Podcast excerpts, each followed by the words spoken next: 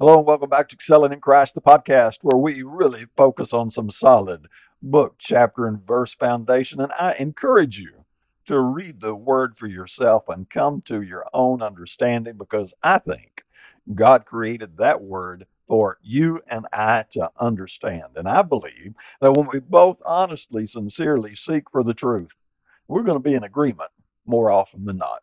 Now, today we're going to start with Exodus 20. I'm going to read a little bit out of verse 24 and 25, where God said, When they made an altar of hewn stone, they were not to use their tools on it. They were not supposed to cut the stone. In other words, God wanted an altar that was just natural, raw, if you would, unblemished. And we ask the question, well, why did he do that? And the answer is it doesn't matter. We do that, they did that, because that's what God said to do. And that's the end of it. Now, I know we like to have an explanation and we want to know something more, but ultimately, God said it. That settles it. Over in Isaiah 55, 8, and 9, he would tell us that his ways aren't our ways. His thoughts aren't our thoughts. So, what we have to do is we have to ask what is our personal goal in religion? Is your goal, is my goal, my own agenda, or God's agenda? My own way or God's way? What are we honestly really after? Because if we want to walk with God, think Amos 3 3 there, then we have to surrender to God, and it's His way, regardless of how we would like it to be. We're the ones under authority. We're the ones that do the surrendering. So if we want that living water that Jesus talked about in John 14, 4 14, or we want that love that surpasses knowledge that Paul wrote about in Ephesians 3 19, or the peace that passes understanding, that's Philippians 4 6 and 7, or we want that joy inexpressible, full of glory, 1 Peter 1 8, then it's God's way. That's the only way to get what God really wants to give us. So we draw near to God on His terms, under His direction. And when He says do something one way or don't do it this way, then I know we're curious. I get that. We're human. But ultimately, we do that because that's what God said. In the Old Testament, when Israel was making some donations of carts, He said in Numbers 7, verse 8 and 9, that they didn't give any carts to the sons of Kohath because theirs was the service of holy objects which they carried on their shoulders. Now, why in the world did they have to carry that on their shoulders? Doesn't make any sense to a modern American, but it doesn't have to. God wanted them to carry those particular items on their shoulders, and that was the end of it. It doesn't matter if we know God's reasoning or not. And I think that's where we get ourselves in trouble a lot of times. We just think we can do it our way. And that's nothing new. That's humanity. David did the same thing. So if you go back to 2 Samuel 6, verse 5 and 7, you'll see where they were carrying the holy object, the ark, on a cart. And Uzzah reached out his hand and took hold of the ark because the oxen had stumbled, and God struck him dead. And because they did it their own way that day, they did not have the living water, they did not have the love that passes knowledge. They didn't have the peace that passes understanding. They didn't have joy inexpressible. They had misery and depression and sorrow and agony because they thought their way was better. They had approached God on their own terms and found out, unfortunately, that it doesn't work. So now I know we're, we're curious beings. There's there's no way around us being curious beings. So we're still going to ask, but why can't we do hewn stones and decorate the stones and stuff? And I would offer this answer to you, and that is because of pride. We get into self glory. If we stack up several raw, uncut, natural stones, we're not very likely to step back and go, hey, look at what I did. But if we cut them and finally decorate them, then we're more likely to step back and look at our material accomplishment and go, man, aren't we clever? And instead of emptying ourselves, we end up filling ourselves with pride. And pride goes before destruction. That haughty spirit goes before a stumble. And we're just going to get ourselves in trouble because now we're exalting who? Well, we're exalting ourselves. And that's not what God's looking for. If you go to Isaiah 66, verse 1 and 2, he tells you exactly what he's looking for. And right there at the end of verse 2, he says, He will look at the one who has humble and contrite spirit, and the one who trembles at his word. So when he says, Don't carry my holy stuff on a cart, we should tremble at his word. Uzzah probably kind of wishes he had of, right? In retrospect. When he said, Don't be carving the stone when you build an altar, we should tremble at his word. We surrender. We present our bodies a living sacrifice, which is our reasonable service, and we're transformed by the renewing of our minds. That's Romans 12, 1 and 2. That's the go. So, what are we really hungry for? And that's a serious question. I mean, this is very serious. You have to go to the very deep, private places of your own heart and say, okay, what am I really here for? Am I here to feed my ego? Am I here to get applause from people for being such a super great Christian or whatever? Am I here for the approval of men? Or am I looking for that living water that Christ talked about in John 4 14? Am I really looking to connect with that love that surpasses knowledge, the peace that passes understanding, the joy inexpressible and full of glory? What's the real goal? To honor God or to honor ourselves? And when we use hammers, horses, and wagons, to use Old Testament terms, that's our own wisdom. That's just straight up our own agenda. Humility says, This is what God said, this is what God said He wanted, and this is what we're going to give Him. And so we become like little children. We receive the children, we receive the kingdom like little children. That's Matthew 18, verse 3 and 4. So it's kind of tough. I get it. But in, in some ways, it's really, really simple academically. We just surrender. As Christ said, unless a grain of wheat falls into the ground and dies, it remains. But if it dies, that's our total surrender, then it bears much fruit.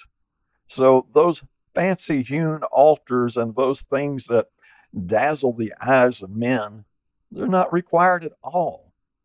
Isn't that relaxing? I mean, that's that's so much freedom right there. You don't need the ingenuity and all the fancy stuff of God. He's just looking for that humble and contrite heart. He is looking for that person that is really honestly willing to die to themselves and be alive to God. Now, this is tough in some ways, though. So I think it's really, really simple from one aspect, but we're going to look at another aspect and go, oh man, this is hard. Because the heart, Jeremiah told us in Jeremiah 17 9, is deceitful, it's desperately sick. Says, who can understand it? There's nobody better at rationalizing, spinning, and twisting and making excuses than human beings. I think the old Frank Sinatra song where he sang, I did it my way. And that really sums up the attitude of most humanity. If you haven't ever heard Frank Sinatra sing, I Did It My Way, get on YouTube and Google it, and it is all about the glory and self exaltation of man. Now, I don't mean to condemn Frank Sinatra. He was just singing a song and making some money. But when we make bring that attitude into our religious world, we're dead in the water. We don't do it our own way. And yet we can interpret things to make them sound like we're serving God when in that secret place of our heart we know we are doing nothing but glorifying and serving ourselves and competing with the church down the road and it is all on a shallow fleshly level and paul warned us about that in galatians 5.17 he said the desires of the flesh is against the desire or against the spirit and the spirit against the flesh these two are in opposition to one another and thus, we have to have those moments where we're really super honest with ourselves about what we're really doing in our religious pursuit. There is a competition, and it's between my true spiritual desire and my fleshly desire. So now I got to say, what, what's the goal? Comfort my flesh or really pursue that living water and that love that surpasses understanding, that peace that passes knowledge, and that joy inexpressible because the flesh can never achieve God's goal. The flesh can only provide a placebo effect. That's what Proverbs 14:12 warned us about. There's a way that seems right unto a man, but the end of that way is the way of death. And that is where the self-deception comes in. It's kind of like Matthew 7:21 through 23, where they thought they were on the straight and narrow. In verse 23, he said, I never knew you. Depart from me, you practice lawlessness. So all of this stuff, all of this ego and the serving of the flesh, there's none of it that's new. This goes all the way back to Old Testament days. The only thing different is that their entertainment values were different. They enter, they used entertainment in a different way, the idolatry and playing and, and kind of nonsense like that, where we do it more in a modern sports way. But it's it's just expressed different. So I'm going to ask you to look at look at all the entertainment and recreation out there in this world, whether you're looking at the secular entertainment recreation or you're looking at the entertainment recreation that is all wrapped up in some religious community. Is America spiritually deeper, wiser, and happier today than it was 20, 30, 40, 50 years ago? Have all these these shortcuts Satan has introduced, have they made you any safer? Are your children or grandchildren safer today than they were, say, back in the 1960s? Because my take on this is that Satan played the long game. Starting back somewhere in the 1960s, maybe the 50s, you may go back to the 1940s, he started taking America a little bit further off track, a little bit further off track. And we started seeing it a little bit more and a little bit more. By the 1960s, at the end of the 60s, it was really out there. The 70s, it really got out there. And now look at where we are today. Are you better off? Is your family safer? Physically and morally and spiritually. Because we have endless recreation and entertainment in almost any way you want to imagine it. And I'm saying the flesh has cut the heart out of America and immorality has run free in the name of recreation and entertainment and whatever else you want to call it and we are losing and going downhill fast. All the coddling, all the pampering, all the giving into the flesh merely leaves the heart distracted and empty because just as Christ warned us, Matthew 4 4, man doesn't live by bread alone, but every word that proceeds out of the mouth of God. Now, the stubborn folks are going to absolutely refuse to see it and say, I'm just an old crank who's just whatever, and you know, I'm going to be the evil guy. And that's okay. That's the way the game played. But modernism it's just the old stuff recycled. Whether you want to go back to the paganism of the Old Testament or wherever you want to go, it's just the same old sins being regurgitated again and again and they get packaged in a new package, but underneath they're the same thing. It's the battle of the flesh versus the battle of the spirit.